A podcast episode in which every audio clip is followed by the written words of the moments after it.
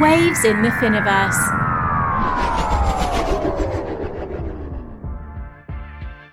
Hello and welcome to Waves in the Finoverse. I'm Walter Jennings, your host for this podcast.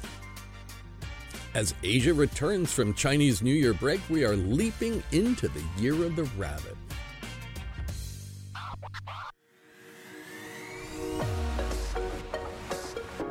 Look, with many analysts kicking off the year with predictions we thought we'd jump into in true rabbit style. So here are our predictions for 2023. Number one is there will be a war for Web3 talent. We've seen waves of layoffs in 2022 hitting the technology industry. Many of those professionals will jump into good roles in banks, corporations, supporting their digitization effort.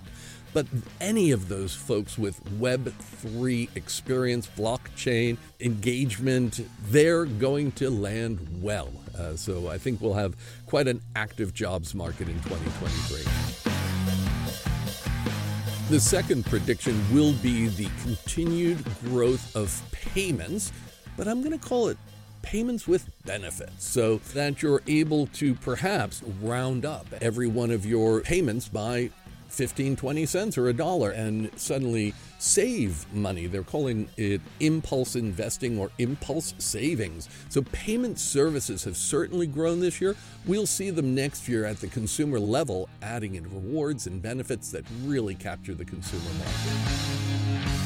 Our third prediction for the year is that here in Hong Kong and in other markets, we will see security token offerings on SFC regulated exchanges in 2023. Um, and my hope is the first one out of the box is here in Hong Kong. So, those are some insights to 2023. However, for any of the above to come into fruition and for us to finally escape the crypto winter, it all comes down to one thing trust, which leads nicely on to today's episode. In true Year of the Rabbit style, we're jumping right into a hot topic that's been discussed on Zoom calls and dinner parties for the past few months the crypto exchange. So that is actually our dream, uh, our vision to actually lead dem- democratize this private market so that more people, more investors can access this. Greed is a good thing. like making money, having a better life. This is on the individual level, um, actually driving the progression of human nature and culture and technology. Personally, me personally, is extremely optimistic, is because I see this is the opportunity actually is going to drive the whole macro economy up.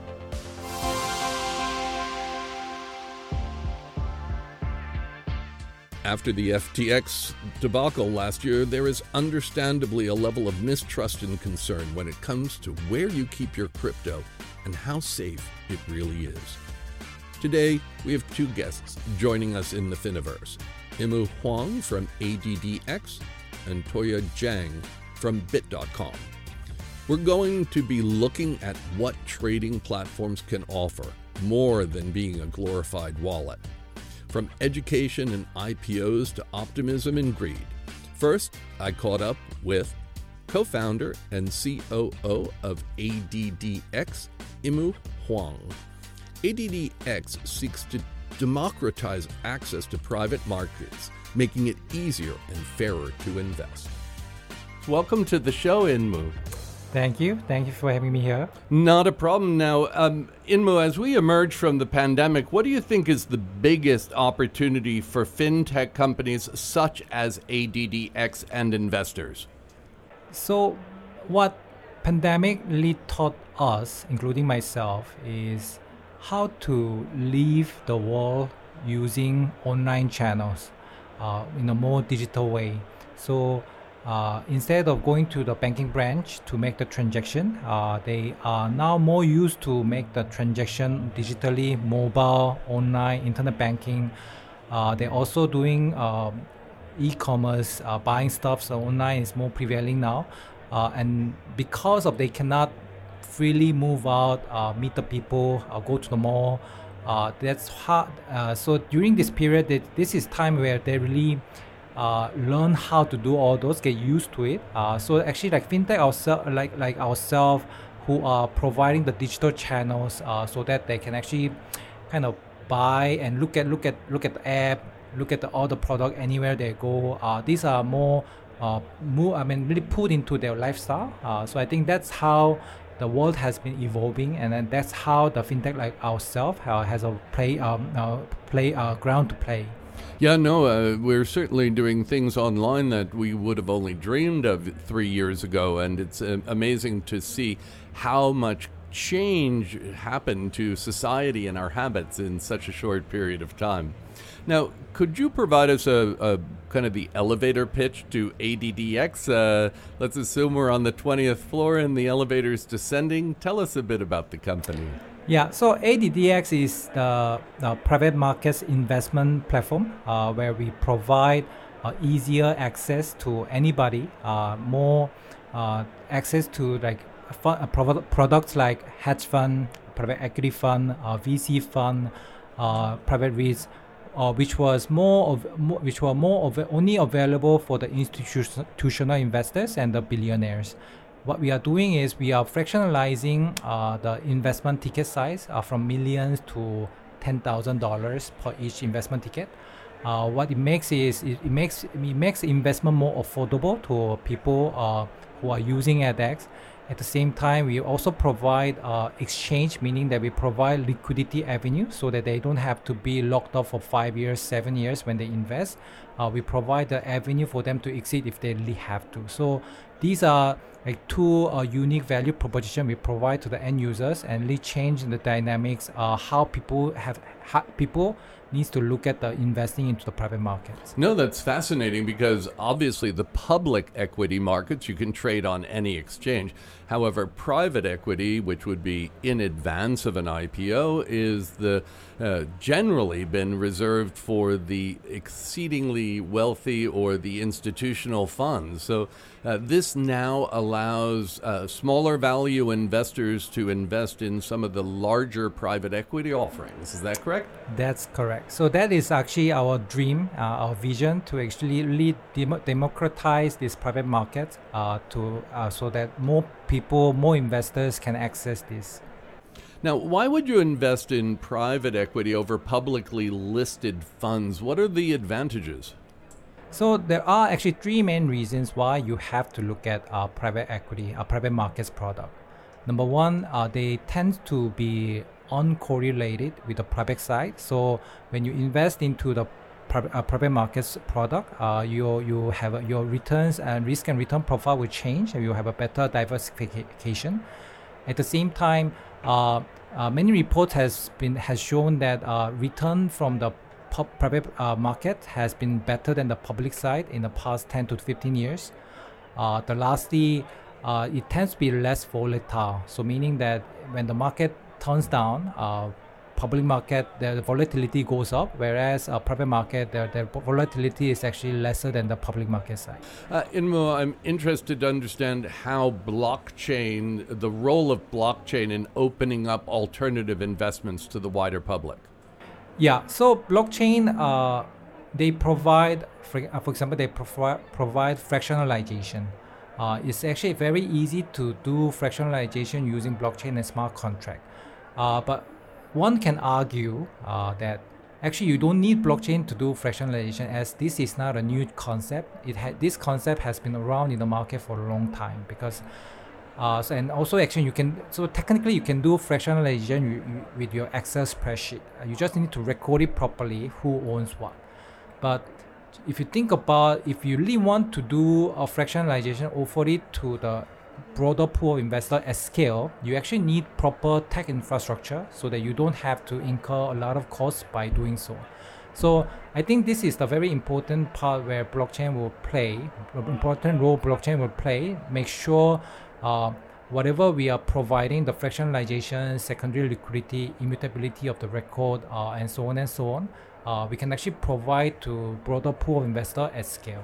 Right, so it provides you an, a, a, really solid um, accounting method uh, to keep track of the ownership and the transfers. Now, uh, Inmoo, I know that investing in stocks and shares on public exchanges is generally well regulated and secure. How do you ensure the same level of security for investors in private equity? So here at ADDX, uh, when we first started, uh, we actually thought about this from the beginning. Uh, that's why we went to MAS. Uh, we went through MAS Sandbox program. Uh, MAS is the Monetary Authority of Singapore. Yes. yes, the regulator in Singapore. So we went through their Sandbox program. Uh, then we got the license to operate the market.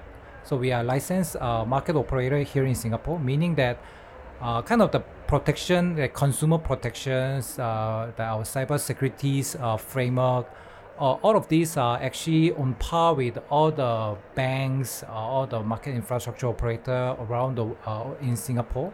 So actually, the kind that's that's how we ensure the security uh, and also the safeguard the investment that investors are making on the platform. We, so that's why we that's why we from the beginning uh, study from the regulated field to make sure we provide the full investor protection in that regard. Great, Inmoo. Uh, tell me about the the the size of your user base and the typical investor in the private equity deals. So at the moment, we have around 2,000 users uh, uh, from the different channel. Uh, but uh, the, the typical, typical, and so far, uh, when we first started, our user base has been more uh, professional invest uh, professional uh, professionals uh, meaning that bankers consultants lawyers who are more who knows this market well yes. who, who knows about the private market. So they they were very excited when we when we tell them actually you can invest in in this hedge fund at 10k minimum. Uh, so they were the first to come to the platform. Uh, then we that's where where we started. And then we are slowly moving to uh, broaden our user base to more mass affluent investors. Uh, that's where, as, as I mentioned, the education comes into uh, play the bigger role. Waves in the Finoverse, the podcast. Speaking to the people making waves in finance, fintech, crypto, Web3, and beyond. So, are we edging towards mass adoption of trading platforms? Or is it still only for the die-hard crypto fans?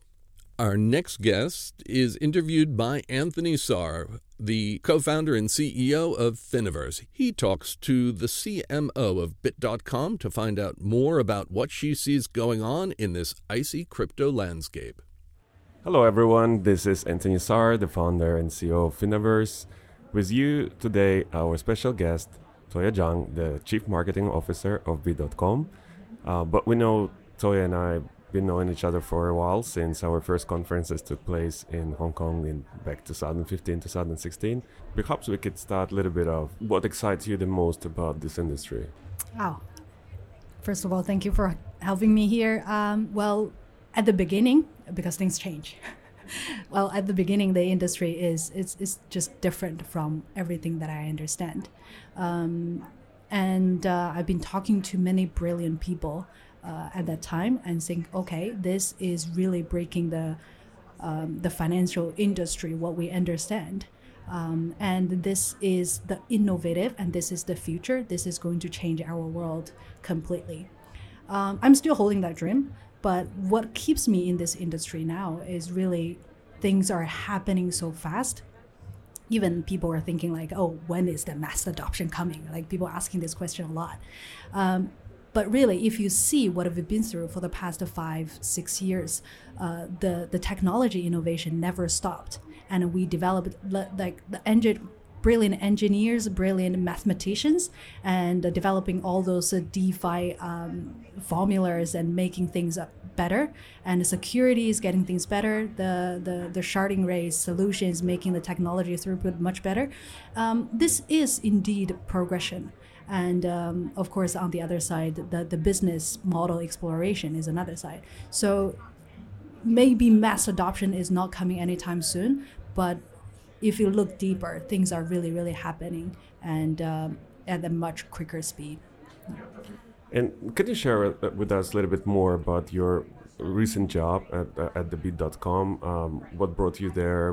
What you're doing? And maybe you could tell us a little bit more about the Bit.com. Yeah. So Bit.com is a cryptocurrency exchange which uh, offers crypto trading from the spot market, futures market, and as as well as the options uh, trading. So this actually offers a very comprehensive um, financial market compared to the traditional finance. So traditional, we that's why during our panel I also uh, indicate that we have a lot to learn from the financial traditional finance market because the participation um, of of uh, hedge fund um, uh, like high net worth individuals, asset management firms, is um, building a sophisticated financial infrastructure that ac- actually help to mm, help to get to the traditional finance at the very healthy level um, comparatively. So we are also doing such thing and, and uh, pushing that uh, from the crypto space as well. So this is necessary. Like you have a healthy infrastructure. People understand this. People know how to hedge the risk. Uh, being professional because it's undeniable that cryptocurrency has a price of um, uh, in the market and people are taking advantage of the price. This has already built itself a financial market, so you can't ignore it. You just need to like navigate through it and master it. Um, there's a common sort of the opinion also, which is very popular within the sort of diehard crypto community, when whereas the believers saying um, we we build this whole thing to actually distant from this traditional finance to build a new system, more inclusive, more democratic, more liberal. And and now we find ourselves ended, ending up with you know working with this industry and bringing all this back together. What would you say to to to, to this? I, I think I've never been member of that group, Die Hard Crypto. Uh, I've always believed that this is going to be a, a mixture, uh, kind of a hybrid, uh, that is tightly integrated with each other, right? So we can take a comparison with the Web 2. Um, so the, the, the hybridization is um, making it more e- easier to understand. So, for example, the traditional industry like media, printing, uh, or like the uh, restaurants. So during the Web 2 booming, they are having web version. And during the mobile revolution, they're having the, the mobile version. So they are adopting as well. But at the same time, it doesn't mean that they don't have a restaurant office, uh, a, uh, a business, or resta- or print media business, right? They, the kind of business still exists. So for Web three, if that's the, the term that we're adopting here for Web3 um, age is probably going to be the same. There will be Web3 native businesses that is purely supported and circulated with digital token. There will also be traditional businesses adopting in that sp- space and uh, kind of adapting. And uh, two spaces will work smoothly together. Um, and uh, going back to your point about building a healthier ecosystem, I mean, obviously, from within the camp of naysayers, uh, more like a conservative camp, uh, there is a common opinion that you know the crypto industry is driven by greed. Um, there's a lot of scam. Um, so, what we should do as an industry to really overcome this perception and how we can actually improve this. Greed is a good thing. Hmm. Why is that? it is actually driving the the human revolution if you think of if you think of it. Um, like the like making money having a better life. This is on the individual level um, actually driving the progression of human nature and culture and technology. Uh, in the in the in the group level uh, or in the country level um, getting a country out of its uh, its its less advantaged state is also um, the motivation of getting a country a, a, greater place, right? So I'm not saying like just people when people are saying uh, because it's speculators and uh, it's an unhealthy space. Uh, to some circumstances, yes, but you also need to recognize if this industry is growing, uh, it's inevitable because they are the greatest drive of uh, how things are developing, and it's also, um, to a certain uh, certain extent, this is also going to drive the industry to go through the direction that is more uh, catering the human need. So, giving an example that human need uh, a metaverse game that is fun to play instead of giving you high yield because it's not sustainable. You need people who are paying um, in the game to have a full ecosystem. So if you recognize what human need, which is greedy, uh, you can build a better product. We are coming through this crypto winter at this point, right? We talked about winter, but it doesn't really feel that cold uh, to me. From speaking like people like you who are, you know, professionally involved in this space, there's a lot of optimism, a lot of confidence. Where is it coming from? It comes from the experience of many winters. Mm, it's not the first winter you're This, coming through. this is not the first winter, and it's not going to be the last winter. Um, and also, we are in the in the in the environment that microeconomy is also going down, and we are personally, me personally, is extremely optimistic, is because I see this is the opportunity actually is going to drive the whole macroeconomy up back, uh, because the value is going to be created in Web three space. Um, there will be some utilities. There will be people truly passionate and willing to pay for the Web three services and products, and then that is uh, that is going to gradually uh, draw some of the the, the economies out of uh, out of uh, deflation. I hope, yeah. Well, we'll see how this will be out and how much time it will take. But um, when it comes to, uh, you know, back at, back on your experience working in, with a few ventures in the past few years, um, for those people who are looking to, for opportunity to jump into this sort of bandwagon and, and really capitalize on, on Web three, what would be your advice? Where to start? Um, whom to join? How to find this opportunity?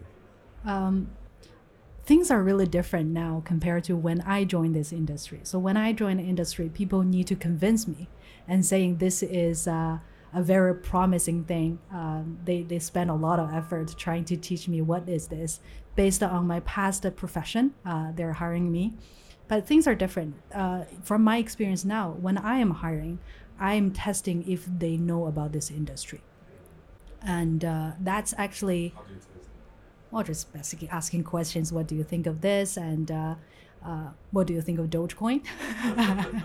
What's the history of Dogecoin? So there are a lot of uh, things you, you can just uh, uh, get some um, general ideas back from the candidate. So that's actually um, a criteria nowadays. So if there are a lot of materials available in the uh, in the internet based on your own profession. I, either you are in the marketing space or you are an engineer.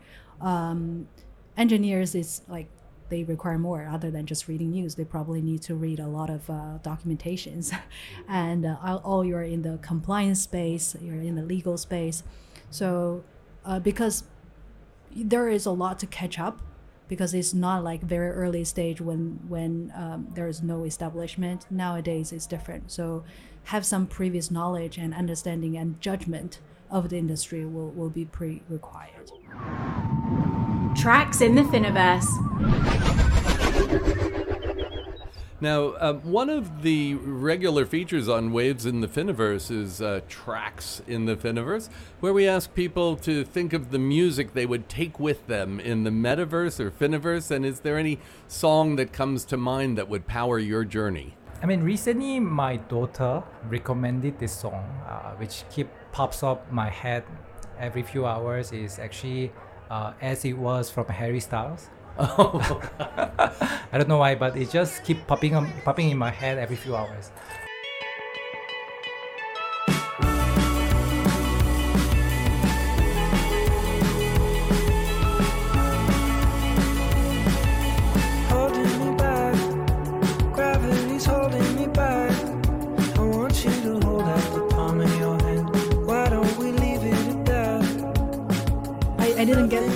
Time to think about this question, but uh, one thing pop into my mind will be who run the world.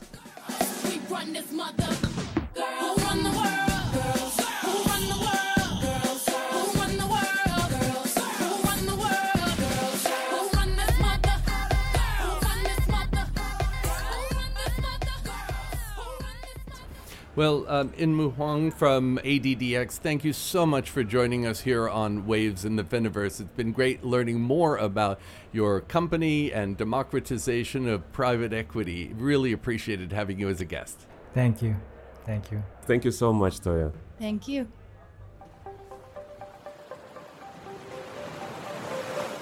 This has been Waves in the Finoverse. Why not hit the subscribe or follow button so you never miss an episode? If you're listening on Apple Podcasts, then please leave us a review and a five star rating. Thanks for listening.